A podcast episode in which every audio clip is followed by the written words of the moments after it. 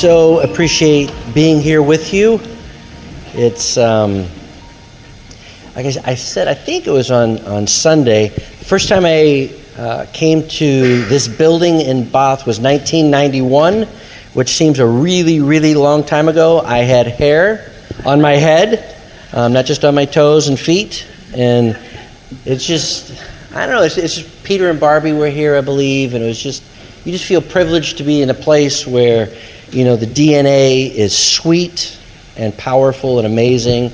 And um, it, we, we're just blessed and privileged to be here. So thank you for inviting us. I want to start tonight with just asking you two or three questions. I just want to say they are not trick questions. So if you feel like, oh, he's going to, you know, we're going to go left instead of right, and he wants to, you know, jump off of this and show that nobody knows, that's not what I'm getting at. I, I actually want to know what you think.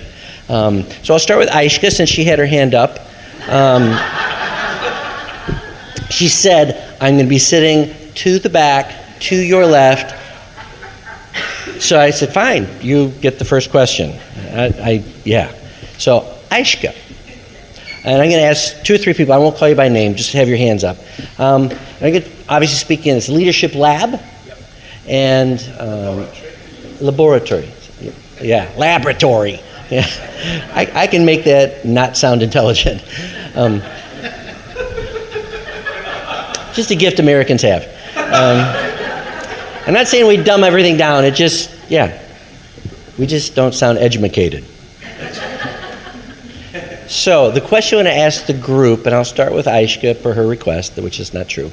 Um, in thinking about leadership, um, what were the character attributes, character attributes of the best leader you ever followed? And please don't say your spouse, even though that's the obvious answer. Best character attribute. Mm-hmm. Integrity, okay?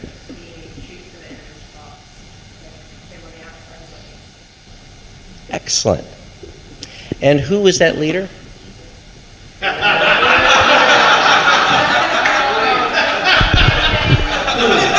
Yeah. You can drop the microphone next time. That's right. That's right. Okay, so she's already taken Jesus, so you get to choose someone else. Um, all right, the question is for you. Just shoot your hand up in just a second. What were, what were the character attributes, character attributes of the best leader you've ever followed? Anyone? I'm happy to call on you. Really? Excellent. Who was that? What was his name? Her name? Generosity. Excellent. That's a fabulous one. That's not going to appear on everybody's chart. But don't you find Jesus kind of generous on all fronts at all times? Amen. Excellent. Okay, someone else? Encouragement. And who was that in your life that exemplified that? Think about that. We'll come back to it.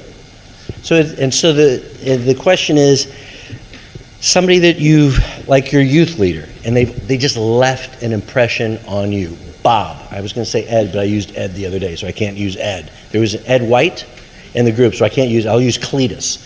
You know, who who who was it in your life that left that impression on you? So encouragement. And it's funny. I would have three or four people in my life that have left encouragement in me as well. It's. Uh, it's one of my favorite um, attributes. Josh? You, don't smile at me if you don't have an answer. um, we say empowerment uh, without anything to gain on their part. Okay, and who was that? Yeah. Mr. Reynolds. Wonderful. Amen. That is very accurate. Kian?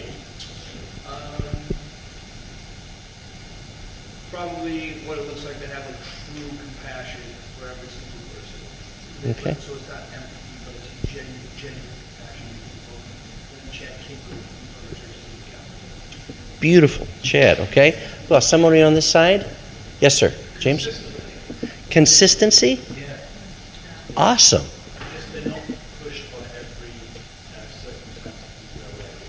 Steady. And who was that? Beautiful. Accent consistency. That's fantastic. Okay, on this side? Yes, sir. Ob- objectiveness? Oh, gentleness. Yep. It's a, it's 810. Actually, it's 815. Gentleness. Beautiful. And who was that? my Bible class leader when I was growing up. Beautiful. Outstanding. Again, that's another attribute that we would look at Jesus. Beautiful. Yes, sir? Yeah, um, it's, it's like when they give a command, you want to do it, and you're, you're sort of uh, you're happy to do it. You really want to. It's Okay. not like uh, you're doing it just to obey him. You're doing it because Right. you know he says that you do it. Yes. It's like a willingness to obey what you say. Okay. So it's almost joyful obedience. Yeah, yeah. Something like beautiful. And who was that that exemplified that for you? Pastor Sean, who wrote the Bristol. Okay. Beautiful. We like Bristol. It's a good town, city. Over here? Anyone? Yes, sir.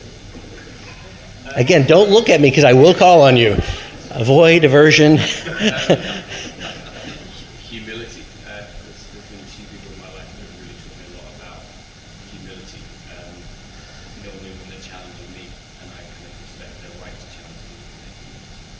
Beautiful. Absolutely beautiful. Two different people. Anyone else in this section? Yes, sir. Oh, you're getting all my points here tonight. Approachable.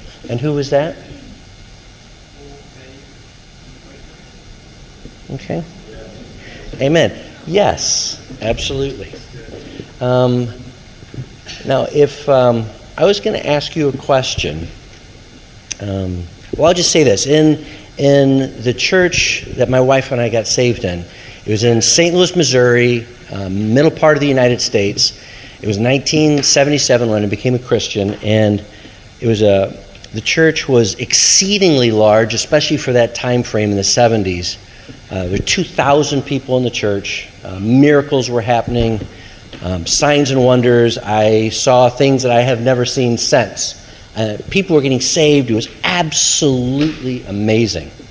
Um, and then probably uh, Mike Bickle. Anybody ever heard of Mike Bickle? Mike Bickle was my youth pastor. He was just a youth pastor at the time, but left an indelible impression and marks on my life that I, to this day, um, am thankful and deeply appreciative of. But probably a year, year and a half after I became a Christian, uh, miracles happening, the pastor stood up on a Sunday and admitted that he'd been sleeping with four different women in the church while all the miracles were happening. It was a great message, yeah. Everybody encouraged? And the church immediately went down, We lost a thousand people overnight. So it was a church of a thousand. And then uh, a short Welshman came to our church named Bryn Jones. And some of you may have heard of him. If you haven't, that's, that's okay. He was a wonderful man. And that's how we were introduced to Bryn. And that's kind of my and my wife and I's connection to the UK was this wonderful, amazing Welshman named Bryn Jones. And he began highlighting some of the things that I would like to talk about tonight that were essential part of leadership, an essential part of leaders. But my question would be, and again, I'm, it's not a trick question, but as you, if you've been a Christian for a little while, you probably have seen some things. My question would be very simple, very simply this: Why do you think, from what you've observed, why do leaders fail? Really simple question. Not complicated, not looking for some amazing answer, you know, that's, that I can't pronounce.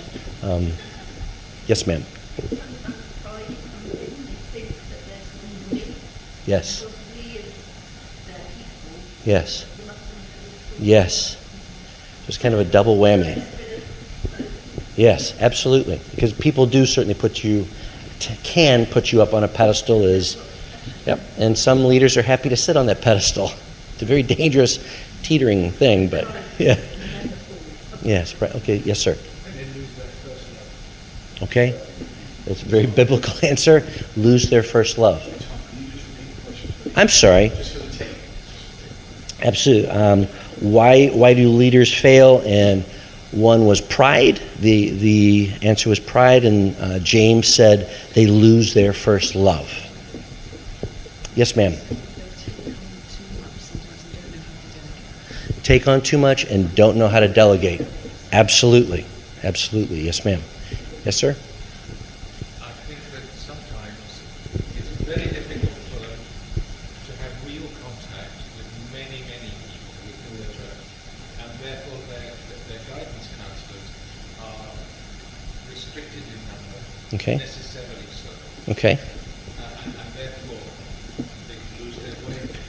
Okay. Being out of touch. Okay. Being out of touch, maybe with the necessary people, and losing touch with, with the actual sheep. Okay. Excellent. I would agree with that, sir. Yes, ma'am. Too much self. Yes, which is probably the ugly twin sister to pride. Becoming self absorbed. One more. Kian? Accountability. Okay. They get so busy, they start to push themselves to the people they were holding themselves accountable with. Yes, absolutely. Accountability. It's on my list. That's good. That's a good answer. Aishka, did you have your hand up? Okay. Okay, so they don't don't have peer relationships. Okay. All right. And Josh, since you had your hand up, I didn't want to feel like I preferred her over you. Uh, like independence, just I can do this on my own. Okay, independence? Independence, absolutely.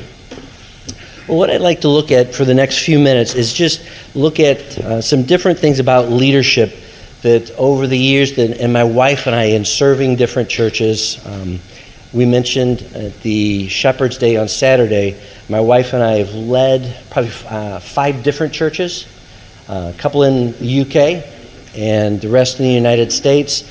And we've also pastored in a couple of other churches where we weren't, you know, the, the main pastor, the lead pastor, senior pastor, whatever. So we've been in a number of different situations. We've, I believe I worked with five different apostles um, in their direct ministry and seen a lot of different giftings, a lot of different personalities, a lot of different traits. Um, and if you, you know, if you are blessed to live long enough, you, you see a lot. You see things that you absolutely admire. That that person who was just amazingly generous, and you'll never forget it. And it just it just leaves something on you, an impression. And you know, you, you as you get older, as I, as I get older, you look back on those days and you realize the investment that people put into you and their their stamp, as it were, on your life. And you're so thankful, you're so appreciative. And then I want to emulate it. What was beautiful, I want to emulate. Well, what I see in Jesus, I want to walk in that. And Lord, help me see it. If it caught my attention enough that it stands out to me, am I actually doing that? I, am I have I become that gentle person? Have I have I taken accountability into my life and embraced it and made it real? Do I have peer relationships?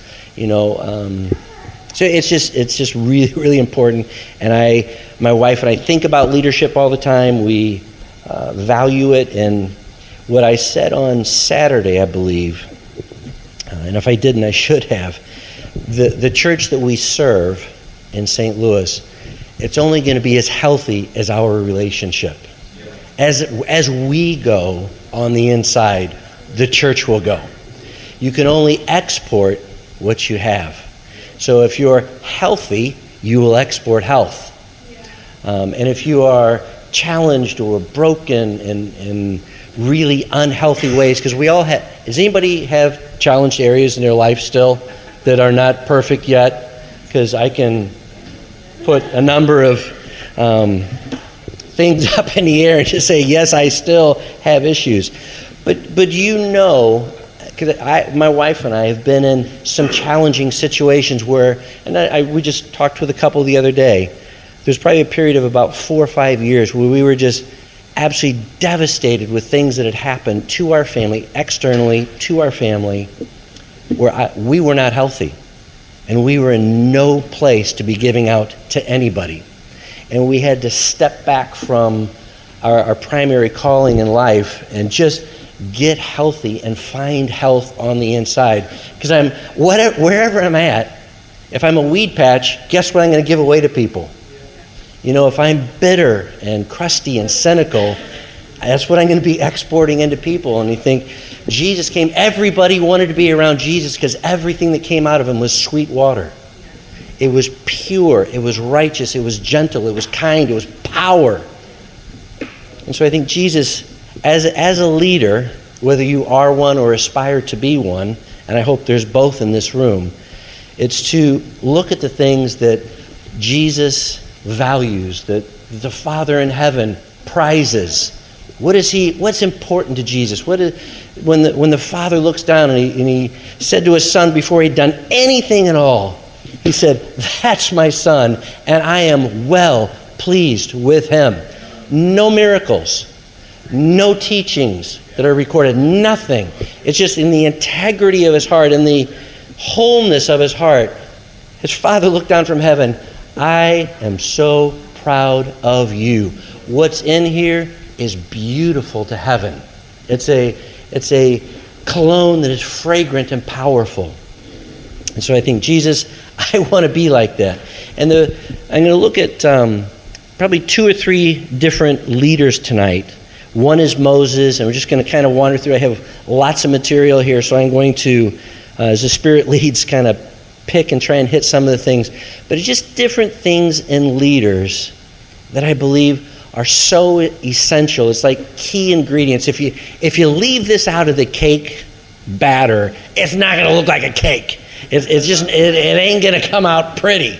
You know, you can put sprinkles on the top of the cake, and the sprinkles are nice. Sprinkles are good. But it's not necessary that the cake look like what's on the, on the package on the outside. You know, you can put different frosting on it, but does the cake taste like what it says it's supposed to taste like? So I just want to touch on some different aspects of leadership.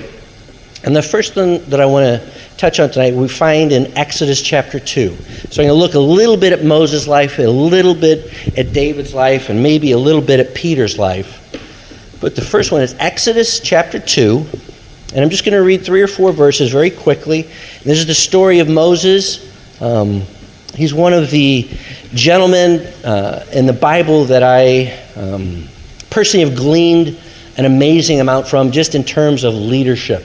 Moses led 2 million people for 40 years. He was an amazing, amazing, they had miracles every single day in the nation of Israel. It was power, power, power, power, power, amazing things that happened to him, parting the Red Sea. I just, you know, they, they followed a, a pillar of fire, they followed a cloud, a rock followed them. It was just, you know, shoes didn't wear out. It was pretty cool. Moses was a powerful, powerful man. And his story starts in the book of Exodus in chapter 2. We're going to pick it up in verse 12. And you, most of you know the story. Baby saved. They're trying to kill all the babies. Um, beautiful baby.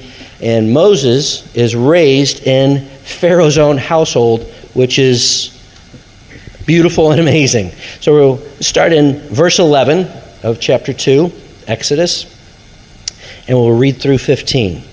One day, when Moses had grown up, he went out to his people and looked on their burdens. And he saw an Egyptian beating a Hebrew, one of his own people. Actually, I'm reading from in ESV that your father gave me, Kian. So if you don't have an ESV, I'm sorry. I tried to do the NIV, it seems a little more international. Uh, he, saw an, he saw an Egyptian beating a Hebrew, one of his own people. Verse 12. He looked this way. This is Moses, verse 12. He looked this way and that.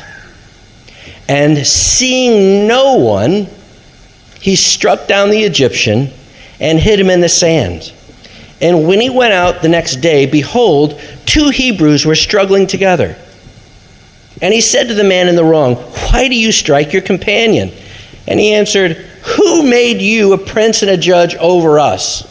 Do you mean to kill me as you killed the Egyptian? Then Moses was afraid. And he thought, surely the thing, the thing, the thing is known. Surely the thing is known.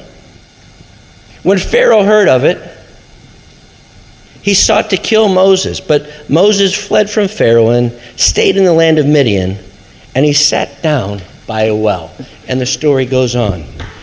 So, the first thing that I'd just like to touch on that I think is absolutely essential that Aishka, because you had your hand up, I called on you. She said integrity. That's the first thing I want to touch on tonight is the beauty, the power, the importance, how much Jesus, our Father in heaven, Holy Spirit, integrity, and this is what I have written down on my notes integrity is everything for a leader. Integrity is everything for a leader. It's everything. It is what Jesus is looking at. It's what you're like when no one's looking. When no one's looking, that's where your integrity really is. It's moral uprightness. It's the, the standard by which you and I live our lives. And in chapter 2, verse 12, two things are highlighted by the scripture. The first, and I believe I touched on this in the Shepherd's Day on Saturday. And verse 12, Moses saw something and then he did something. And the scripture in verse 12 says, looking this way and that. So Moses sees an injustice, sees something wrong. He's like, yeah, nobody over there looking. Nope. All clear. I can do what I want to do right now. No one's watching. And he went out and he slew the Egyptian.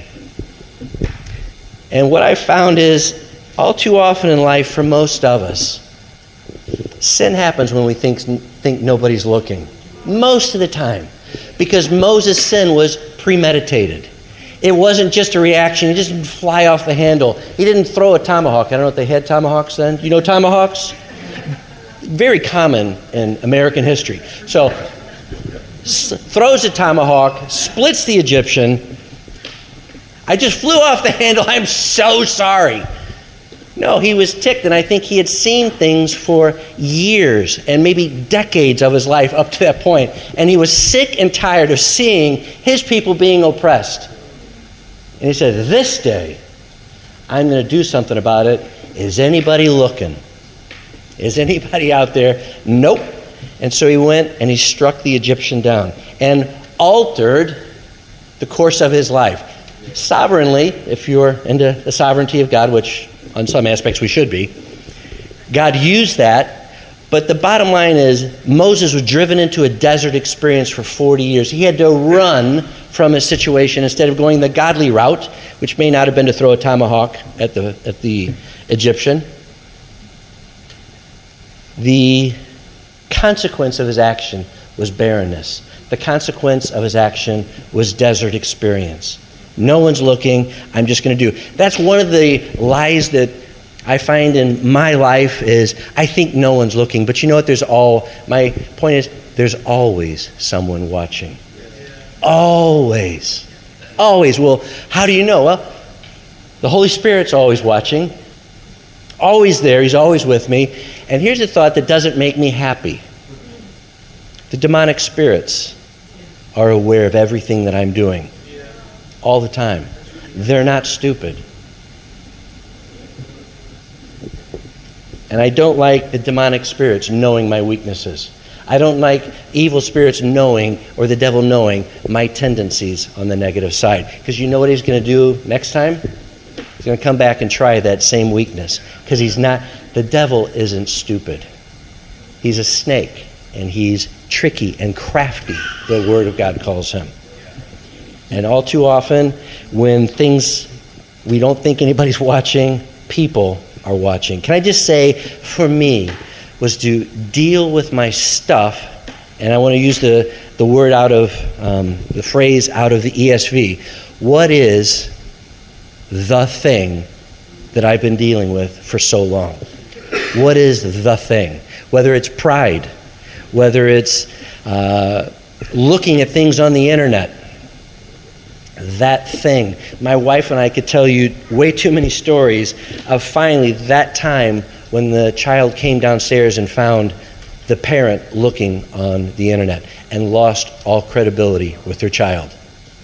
Can I just encourage us in leadership or wanting to be in leadership, deal with the thing in my life. It seems to keep pulling me down.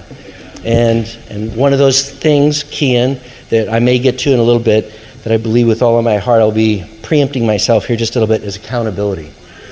Who, and I, again, I said this on Saturday, who knows what makes me tick and who knows what ticks me off? Who knows my stuff? Who, know, who knows actually the word, the phrase, the thing that seems to get me? Whether it's anger, whether it's pornography, whether it's alcohol, whether it's uh, shoplifting, stealing, gossiping, what who knows the thing? And I have found having accountability doesn't fix me. But if I have someone who loves me, they'll hold me accountable. Somebody who knows the thing in my life. So, my question to you, it's rhetorical. Every time I say that in St. Louis, I know the answer. No, it's rhetorical. I'm not looking for an answer. It's different meaning in the United States. It's like a wet paint. It's rhetorical. Can I answer? Yeah.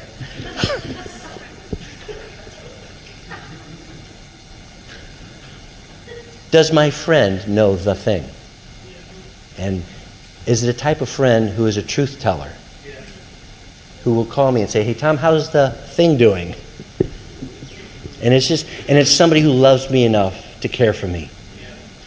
They love me enough to ask me because they don't want the thing to ruin my life. They don't want the thing to ruin the credibility. So, who is that person in your life? And can I just encourage you, if you don't, get one. Rand, come here and talk about those guys. Okay, they don't call me, first of all, but it's he's got men in his life who have come to him and said, I have to travel a lot. Can I be accountable to you? Can you just check up on me that I'm not watching things I shouldn't be watching in the hotel rooms? And so he does. He when he hears certain friends calling or going traveling on business, he will call them and just say, "How you doing? How's it going?" And sometimes, you know, it may not always be a good report, but just to have that relationship has really helped these men. And the wonderful thing is, is I don't know all about it. He doesn't. Tom doesn't share you know, details and who they are and all the stuff with me. I don't know. know. Well, no, no, no, no, I really don't. But it's just, you know, it's a different type of friendship and relationship. Who does that? There were some guys in St. Louis, and those of you who are very tech savvy will know how to do this. But there was a group of about a dozen young men who had some kind of program on their computer that would alert their friends if they were looking at stuff they weren't supposed to look at. It would go to all the other, you know, one guy'd be looking at something, all the other 11 would know where his friends were. Do you know about those kind of programs that you can get? How wonderful is that to come to an agreement where we can be accountable to people and it will just help us to stay pure and to achieve everything that God has for us. Um, and it's just a new way of thinking. And, and of course, they have to be trustworthy people. You don't want others blabbing your business. You know, one of the things Tom said Saturday was in a marriage to have somebody that your spouse is happy for you to go to. Like if Tom is not listening to me, if he's if I feel like he's not doing well in an area, got, she's in the mode. He's not listening Yeah. to me. and that I have somebody I can call, and I have done it one time in all of our, mar- our years of married life, only to find out he'd already called the guy. And they- they'd already been talking. Yeah, I just felt like Tom wasn't dealing with something very well, and it was something outside of our relationship. And I called his friend, and his friend said, It's okay, I've been talking to him. It's okay. So, and I, I've just I've found it as a safeguard. And my my youngest son, he's 22 now. He had a group of young men, probably 16, 17, 18, 19, and they had a a purity posse. I don't know what else to call it, but there was you know seven, eight, nine kids. I, I don't I did not call them that, um, and I also didn't tell you which son it was. So, but they he had a group of his friends that checked on one another, and they had a uh, a computer thing with each other, but they would regular phone calls. What if I did that when I was 45 years old? What if I did it when I was 63 years old? The people in my life know what that thing is that I've struggled with so long. And it it doesn't eliminate the problem. But I tell you what, when my friends who travel internationally or in the United States and they, they are in hotel rooms, they're out on their own. There's, they have to go to a restaurant. They're going to go to a, uh, their room and they're going to walk right past, past the hotel bar. And so I, they call me ahead of time, and it's, it's, it's reciprocal agreement. And uh, hey, I'm going to Honduras next week. Um, I said, good. Just, you know, walk right, walk right. And then within two days of them getting back in town, I sit down and I ask them really pointed questions. And the last one is always, uh, have you lied to me in the last five minutes? Because that's going to be like another lie. And Jesus is listening. It's so important to have people. I'm not an island. We are meant to live in community. And the community, can I just say this? The community has to be real.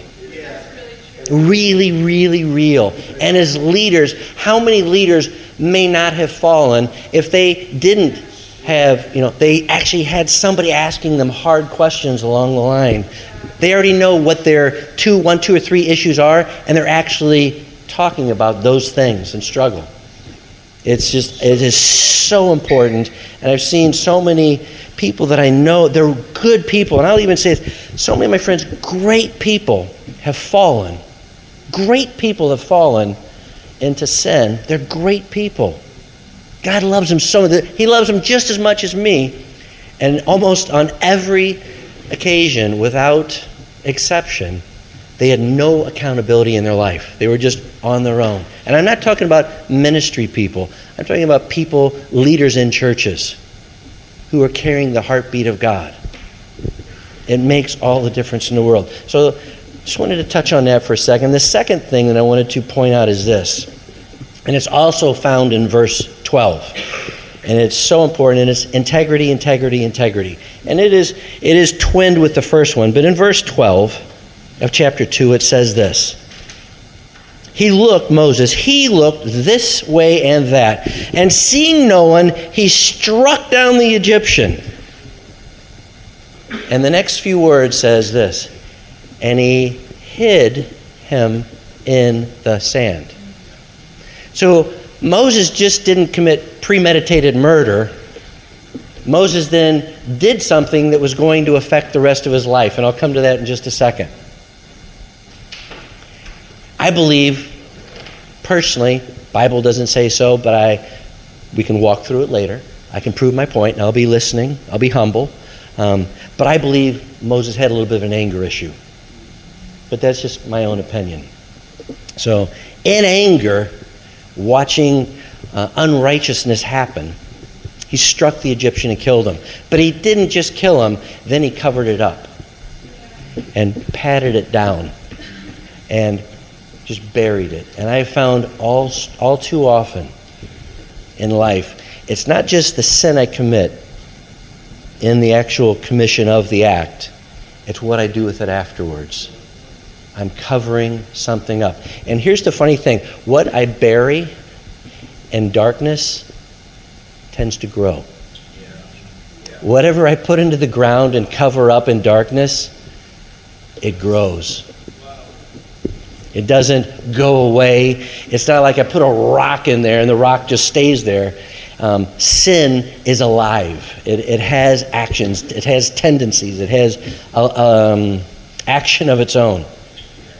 And if you will remember, and I, we won't spend too much time on it, but in Numbers 20, don't turn to it, make a reference. Numbers 20, verse 11 Moses, and if you if you follow through the Bible and, and Numbers and uh, just all through it, how many times it says the people rebelled, the people argued, they wanted to stone Moses and Aaron, and they, they were just they were a rebellious people. I believe it's Numbers 13 or 14. At one point, God says, "Okay, we're just going to wipe them all out, and just me and you, Mo, we're going to start all over." He's, and God says, "The rebellion that they have towards you, it's it's not you, Moses, that they're rejecting; it's me." We'll kill them all. And Moses, because of the integrity of his heart, said, No, no, no, no, don't. You know, what about your reputation in the nations? Don't kill them all. Have mercy. And Moses, over and over and over, and here's where I find what happens with leaders. It's over and over and over and over and over and over again. Things irritate you, things bother you. And I believe Moses, for 40 years, 35 ish, was sick and tired of the people's moaning and rebellion against him. And finally, there's no water another time, and the Lord tells Moses, Speak to the rock. And just before the people have been grumbling for the 9,463 time. And Moses said, You know what? I'll, I'll give you water. And took and struck the rock twice in anger. The funny thing is, water came out enough to feed a couple of million people and a few million animals. Water came out. The miracle happened again. But the Lord said to Moses, Because you have misrepresented me, you presented me as something that I'm not. I'm not angry. That's a miracle in itself. I told you to speak, not show anger again. And because of that, you will not go into the promised land. And I think that's all Moses wanted was to go into the land flowing with, with milk and honey. But the thing that he had buried 40 years ago, the Egyptian in the sand, had grown again and sprouted leaves and fruit. Pardon? It's a seed. That's correct. And he hid it instead of saying, going to Pharaoh and saying, This is what I've done. I'm confessing my sin. He may have lost his life, been ejected, whatever, but at least he wasn't hiding what he had done and dealing with repentance and openness and vulnerability. He hid it, and I believe it sprouted fruit 40 years later, the same issue in his life. And the consequence this time was you don't go into the promised land. And that was the only thing that Moses was living for at this point, was to cross over into the promised land. What I bury tends to grow fruit. And can, on the happy side, can I just say this? Actually, Moses did make it into the promised land. If you remember the Mount of Transfiguration, he was there with Elijah. He actually went. It was just a little further down the road. But in his lifetime, his dream was to lead his people over the Jordan into the promised land. And because he wasn't dealing with in integrity his issue, it was ruined. Satan wants, believe me, with all of his heart, Satan wants to destroy my reputation with the thing in my life. He wants to ruin me. And I'll just say this I believe this with all of my heart. He will wait till he has the maximum amount of destruction before he does what he wants to do. Till I am at the apex of my influence and then bring me down.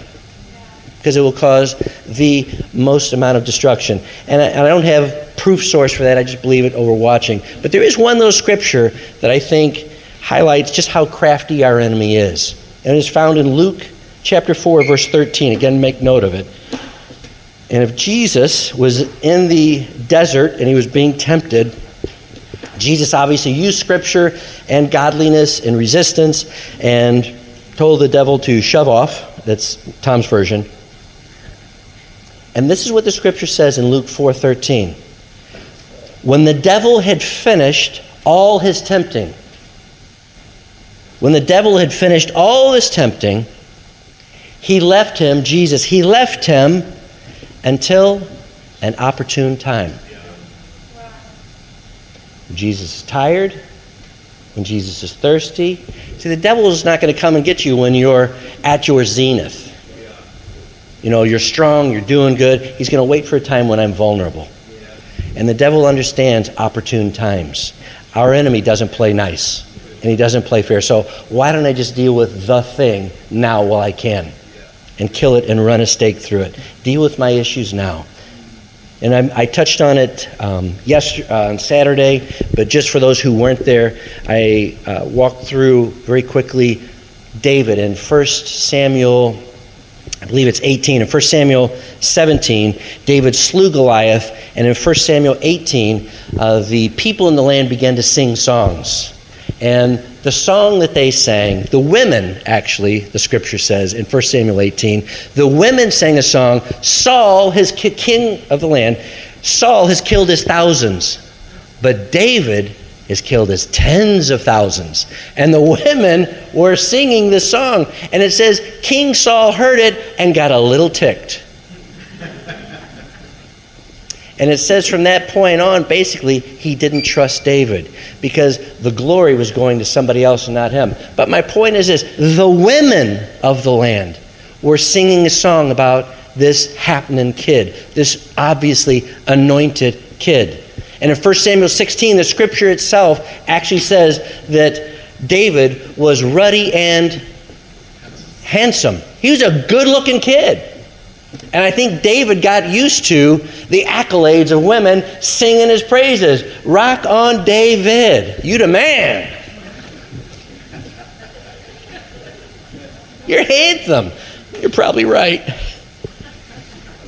Until in his 50s, when kings go out to war, David's at home because he's in his 50s, not quite as passionate about the things of God, not quite as passionate about extending the borders of Israel. Things are good, things are soft. I've maybe got some things buried in the ground.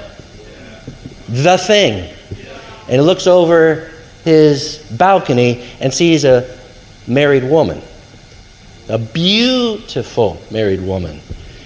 Murders the husband, sleeps with Bathsheba, and from that point on, it was nothing but pain in his life for the rest of his days. Horrific story.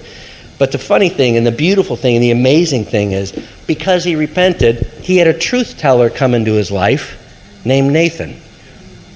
If you remember the story, Nathan, a truth teller that he had a relationship with. Nathan walked into his life and said, Bing, bing, bing. And what did David said? You don't understand. I'm the king. Get away from me. Nope. David said, I have sinned against who? I've sinned against God. I have abused my authority. Things in my life are completely out of whack. Father, I have not honored you. Didn't mention the guy he murdered or committing adultery, but he was he understood God's heart in the moment. Father, I have abused what you have given me. I've abused our relationship. Uh, things have grown cold in my heart. I've lost my first love. I've sinned against you. Obviously, there are natural consequences. But because he owned up to it, the Father let him stay on the throne. And afterwards, the scripture says this He was a man after God's own heart. That's after David's gone, that statement was made. A man after God's own heart. Why? He had issues, but he was open and transparent about it. He didn't try and hide it. I didn't bury this thing. When I was talked to by men of God, prophetic men of God in my life, I'm the man, I did it. And so, how am I doing? Do I, do I have truth tellers in my life? Am I pursuing them in my life? It's so important. The second point I want to touch on very quickly, is, and it's very simple, and we, it was mentioned earlier, which I so appreciate. An aspect of leadership that I believe paramount, and it goes hand in hand with the first, is a simple attribute of humility. God loves it. He, it's the oxygen that Jesus breathes. There's a quick story in the book of Numbers, and it, it's one that um, it's so powerful. It's Numbers 12. I'll read it for you real quick. Sometimes I read really good. Numbers 12 is just three verses long. And it says this Miriam and Aaron spoke, that's sister and brother. Miriam and Aaron, brother and sister of Moses, Miriam and Aaron spoke against Moses because of the Cushite woman whom he had married. For he had married the Cushite woman. And they said, Has the Lord indeed spoken only through Moses? Has he not spoken through us also? And the Lord heard it.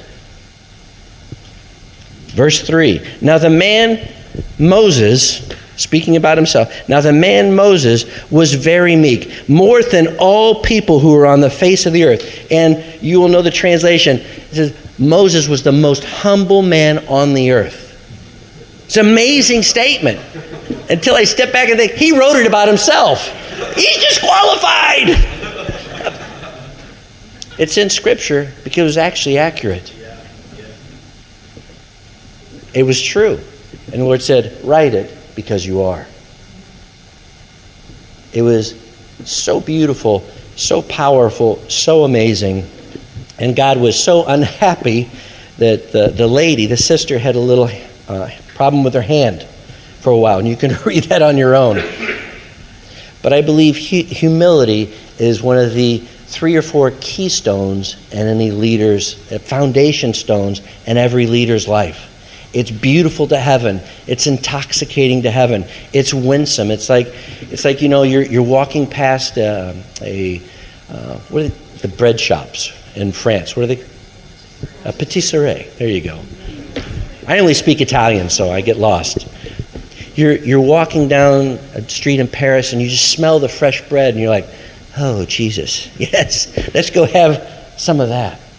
And that's the way humility is to the Father. It just, it turned his head and said, I'll bless that. I'll bless that. It's, it was the very nature of Jesus himself. And Moses embodied it. When we look at Jesus' life, there's two or three scriptures I just want to just touch on and highlight, and you can look at it in John chapter 13. It's one of the most famous passages about Jesus. And in verses 1 through 17, and at the beginning of John 13, it says this Jesus loved his disciples to the end. And there is a translation that says that Jesus wanted to show his disciples the full extent of his love. And what did that look like?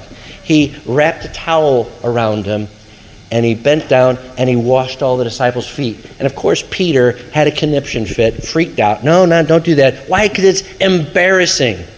The lowest of the low house servants, the least of any of the servant of the house, is the one who washes the feet. Jesus, you are you're the Messiah, you're the teacher, you're the great prophet. You're you can't do that. And Jesus said, No, I want to show you what a leader looks like. I'm on my feet in front of you, and the dirty, nasty, foulest part of the body, I'm just going to wash that for you and make it really clean. And if the king of the universe can bend his knee to wash people's feet, what about me? How, really, how important am I? In my own eyes. How important am I?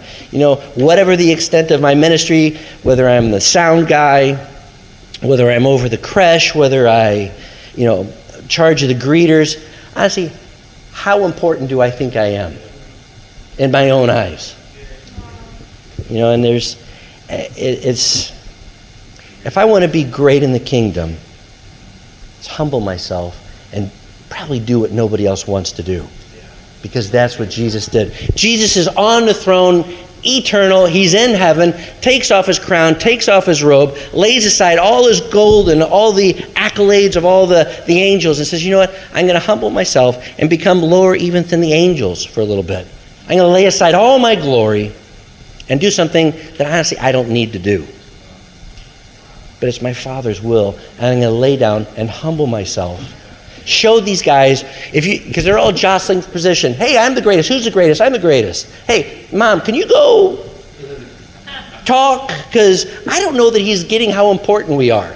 So could mommy could you go? And of course all the brothers love that.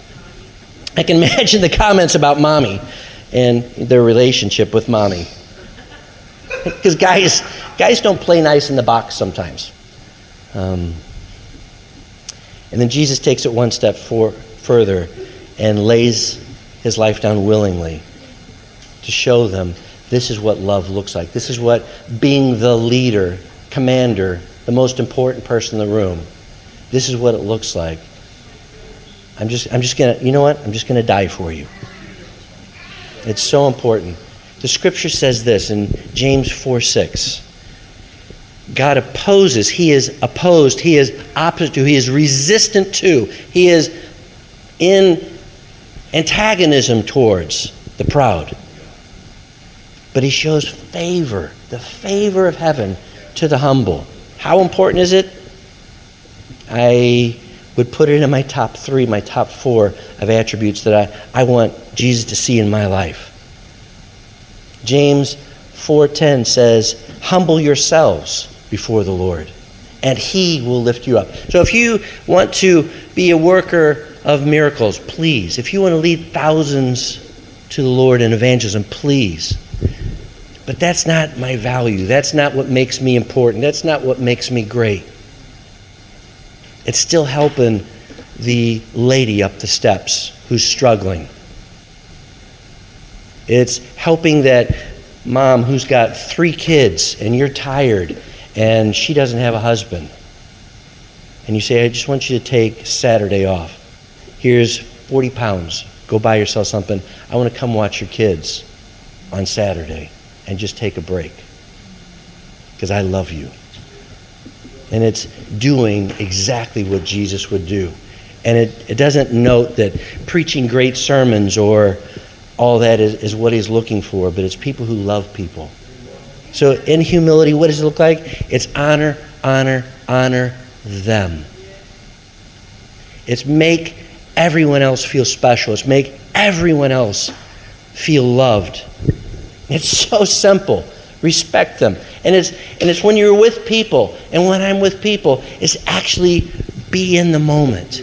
Because if you're like, like you're a small group leader, my wife and I led small groups for years, and typically they were. Um, it was just my gift of leadership, probably shining. Who, who in here has ever led a small group? Most everybody. Okay, typically in small groups, you have two people Sister Thorn and Brother Sandpaper. and they love and delighting that the room temperature is off. Why are these cookies always so bad? Um, they always have the critical moment. Oh, you look tired tonight. Yeah, I'm tired of seeing you. You know, it's just, it's just, they're just irritating people. I did not say that. That was something I, somebody else told me to say. Aishka, I, I forget. I, you know, Randi and I were with. I, she said something about small group. I don't know. So if you're in a small group, you need to probably go see her. Pete, I'm sorry. Apparently, she wants to tell you about the first home group. Come on. It was our very, it was our very. We did shut our first two down completely. Yeah. Shut them down. Dead as a dodo, never to be resurrected. We had a real gift. Go ahead. It was our very first home group. It was in a family's house, so it was the mom and dad and and their adult children, and they um, had a big dog who would go out and roll in the field, and then come in and lay right down in the middle of the meeting, and just be very gross. And uh, one of the sons had his girlfriend in the home group meeting. She would sit on his lap. They would go and they would smoke in the kitchen. But the highlight where there was two people who would have we would have dueling testimonies. And it, they were lying. They were just lying. So this one person would say, "Well, I was, you know, at work. I was talking to my coworker, and I led him to the Lord, and he got filled with the Spirit."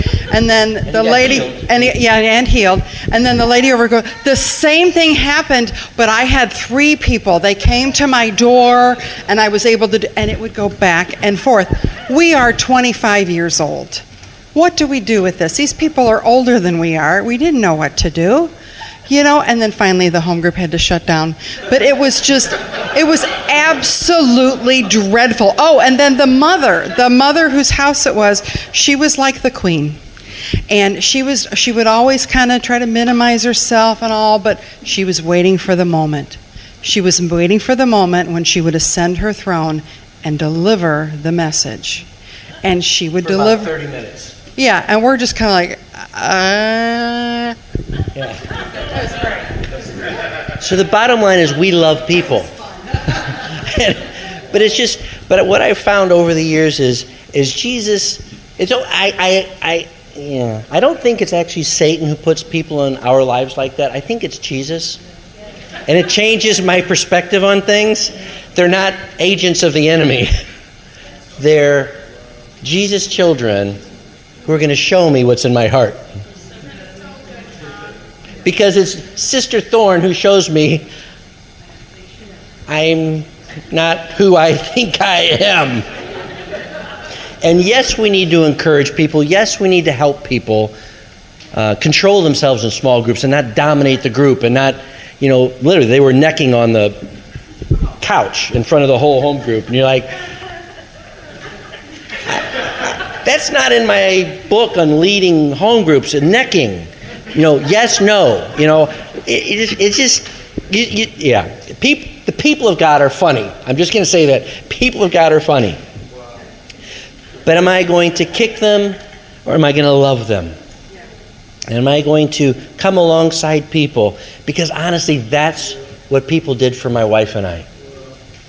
People came alongside us, and through our continue, we, we shut down our first two home groups. The first church we ever pastored, we shut down.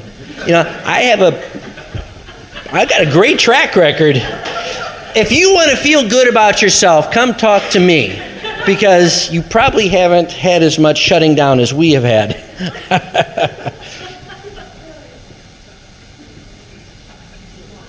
it's so important. It's so important to love Jesus people. And I do believe He puts people in our lives to help me be real with myself and go to somebody, go to my wife and say, I am so struggling with Cletus.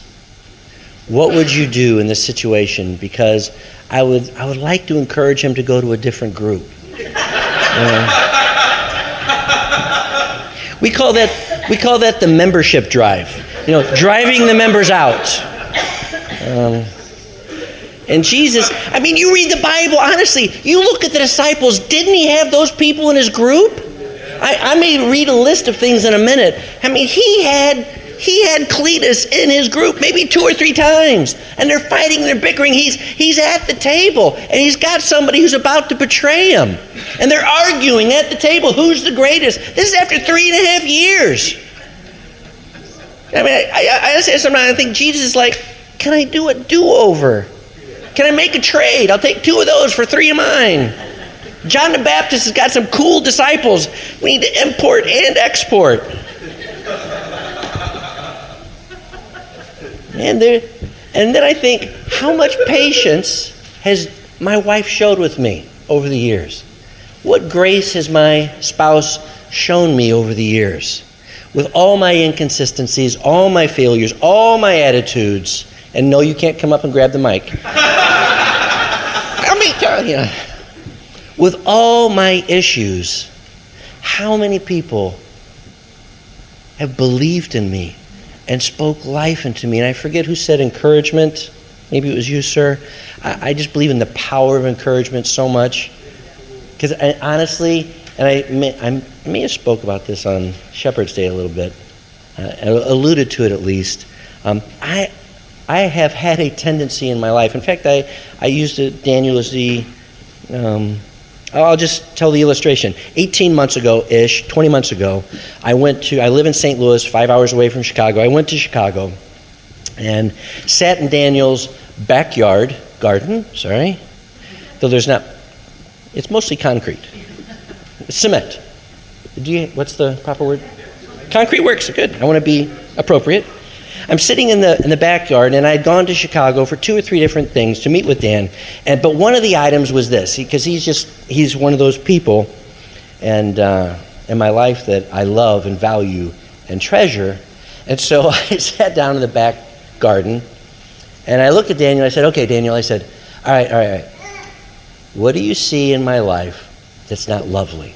What do you see in my life that I need to change?" And the word had just come out of my mouth. The, the full stop, the period wasn't on the sentence yet. He said, confidence. And I'm like, that's a little too quick on the trigger. You know, could you just act like you don't know what my problems are? Hmm, let me think. Instantly, he's got the answer. And I was like, ow. Pause for a second. Breathe before you tell me what you see in my life that's not good. And he said, confidence. He said, you need to believe in the grace of God in your life the way Jesus does. It didn't feel good, but it was life to me. It was good and it was gold and it was beautiful because somebody loves me enough to tell me the truth. Because if somebody's going to beat me up, typically it's me.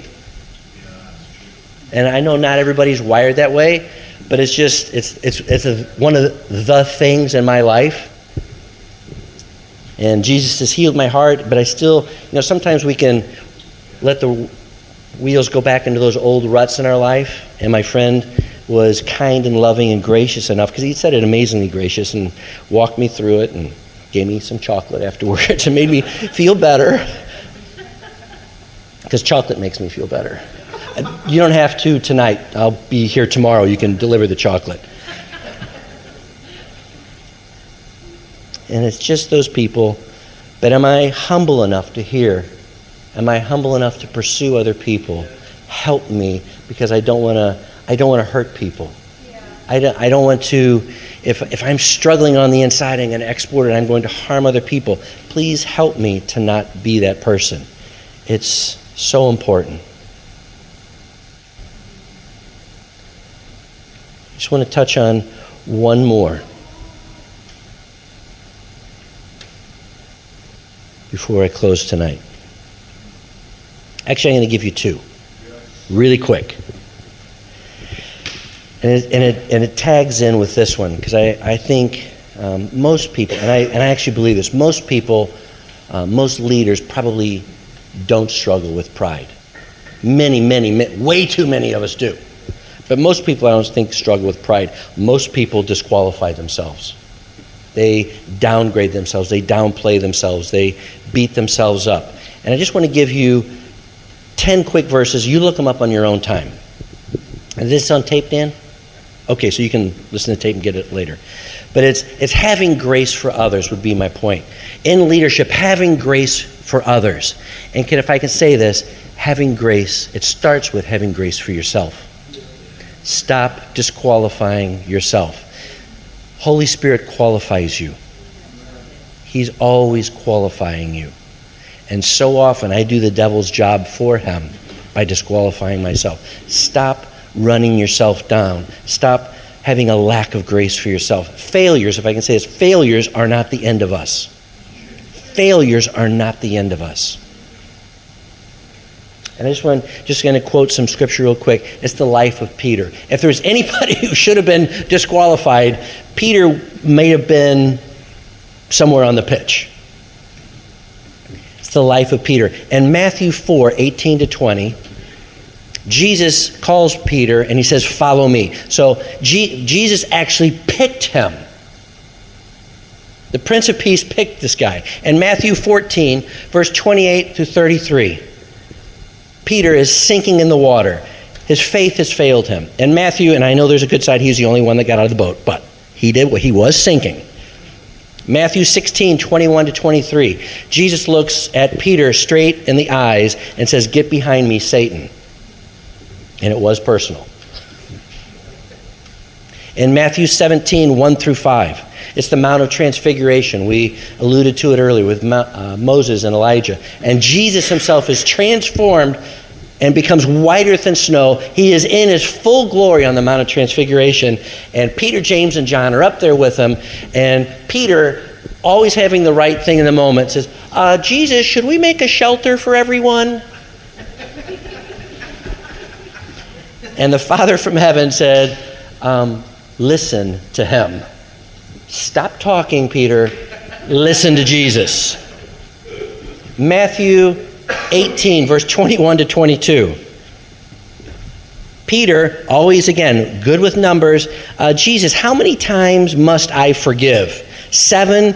Uh, Jesus says, No, no, no, no. You're so close. It's seven times 70.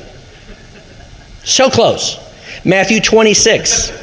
36 to 38. Matthew 26, 36 to 38, and verse 45. Again, same three dudes Peter, James, and John. Jesus is going to the cross hours away from happening and he only he leaves nine behind i think very purposefully and he takes three with him peter james and john same three they go into the garden and guess what peter falls asleep three times and jesus comes back he's literally sweating blood in agony he's taken his three closest people with him in his greatest moment of need, and they're falling asleep.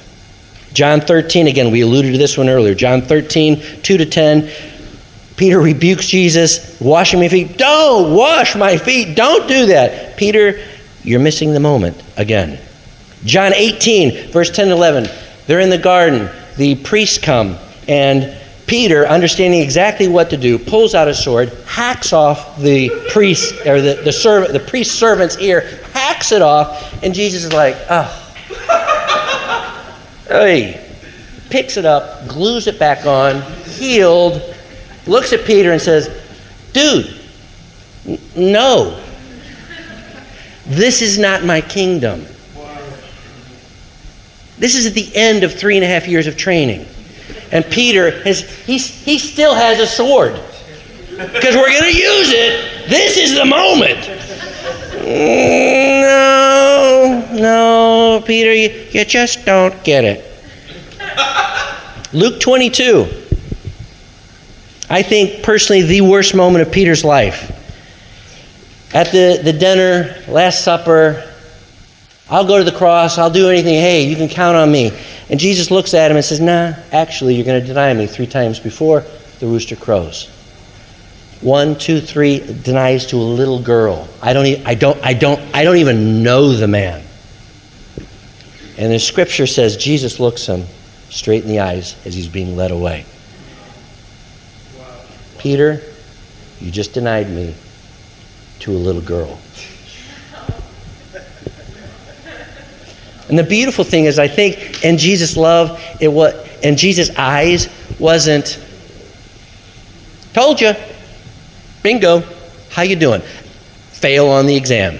I don't think that was in Jesus' eyes. I think there was love in Jesus' eyes as he looked at his disciple and said, "My friend, I'm sorry. I'm sorry, because I know what this is going to do to you on the inside. You're going to destroy yourself on the inside over this." You're going to destroy yourself.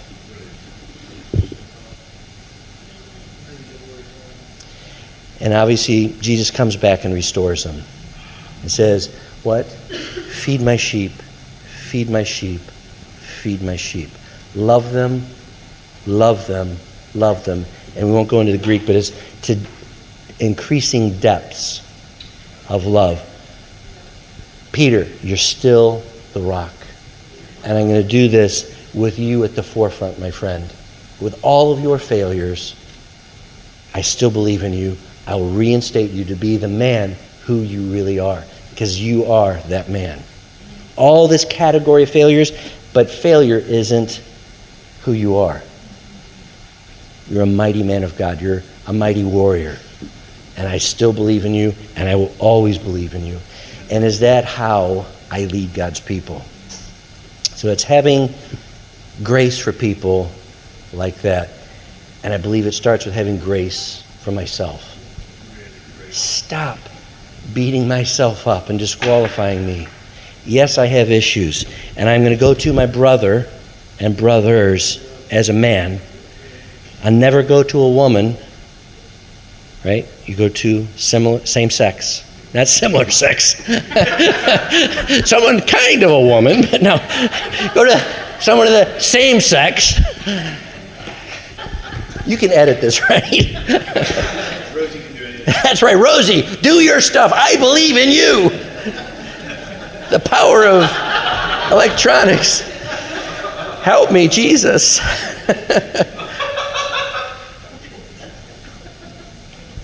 I go to my friend and I say, Will you help me with the thing in my life?